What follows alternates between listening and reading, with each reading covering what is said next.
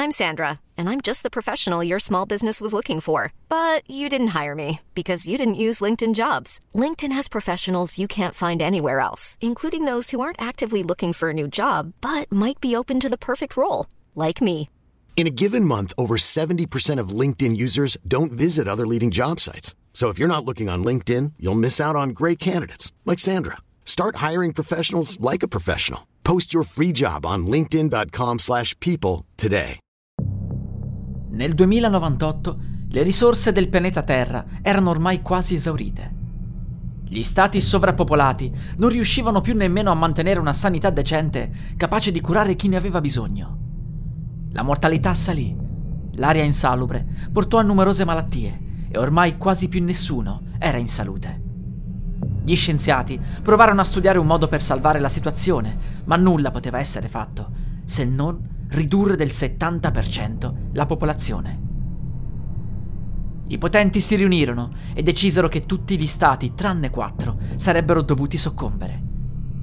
Venne stilata una lista di persone importanti, utili, ma alla fine anche solo famose, che sarebbero sopravvissute in ogni caso vennero tutti prelevati e portati in una regione franca del centro Europa per essere protetti e in seguito si decise che sistema utilizzare per scegliere quale Stato sarebbe sopravvissuto e quale no.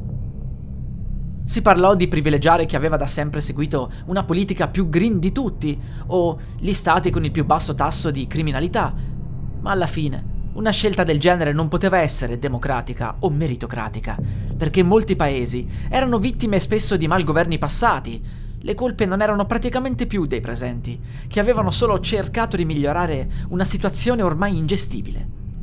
Fu così che si decise di utilizzare lo sport come soluzione.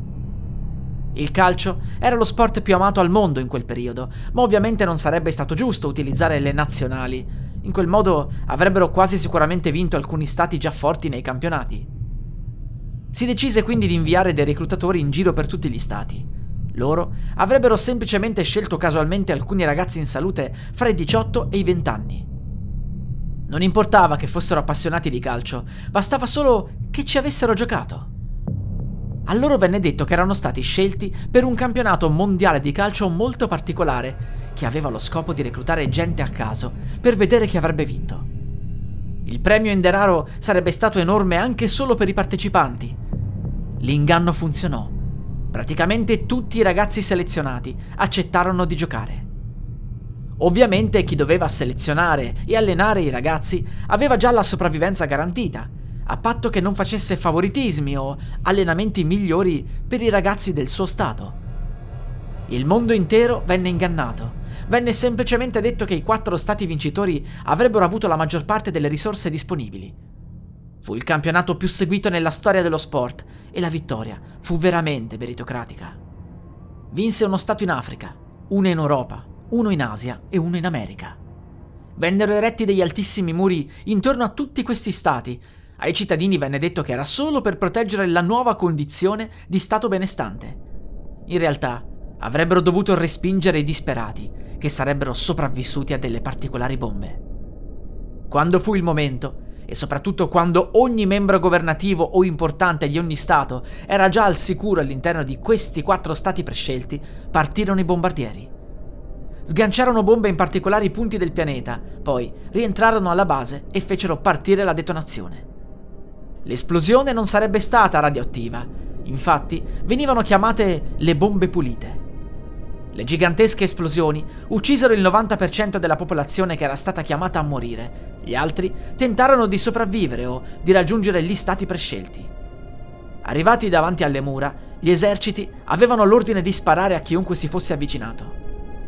Fu una strage e solo dopo moltissimi anni si decise di abbattere le mura e di iniziare di nuovo ad espandersi fuori dai confini. Con il passare dei decenni, i quattro stati fondarono quattro macronazioni che governavano gli interi continenti. Ci furono delle guerre interne, delle secessioni. Tutto si divise in piccoli stati e quando quasi ognuno di loro trovò l'equilibrio e smise di lottare per le guerre di confine, si iniziò a pretendere di più dal pianeta. Si tornò allo stesso esatto punto di partenza. E fu lì che allora i governi si riunirono di nuovo e decisero di fare un nuovo campionato mondiale di calcio per selezionare altri vincitori. Quattro stati, che sarebbero rimasti in piedi. A differenza del tentativo precedente, però, gli stati si sarebbero solo potuti espandere del doppio. Nessuno avrebbe mai potuto espandersi oltre i nuovi confini, altrimenti gli altri tre stati lo avrebbero distrutto. Si cercò di preservare quella nuova stabilità, in attesa che un evento catastrofico facesse la sua comparsa sul pianeta Terra. Un giorno qualcosa spazzerà via l'intera vita. Possiamo solo vivere bene con il tempo che ci rimane. La musica utilizzata è in royalty free dall'artista co.ag. E adesso un bel caffè finito. Perché rischiare di rimanere senza caffè quando puoi abbonarti a Caffè Borbone? Prezzi vantaggiosi, costi di spedizione inclusi, tante possibilità di personalizzazione e l'abbonamento lo sospendi quando vuoi. Decidi tu la frequenza, la qualità, scegli tra le cialde e capsule compatibili e crea il tuo mix di gusti e miscele.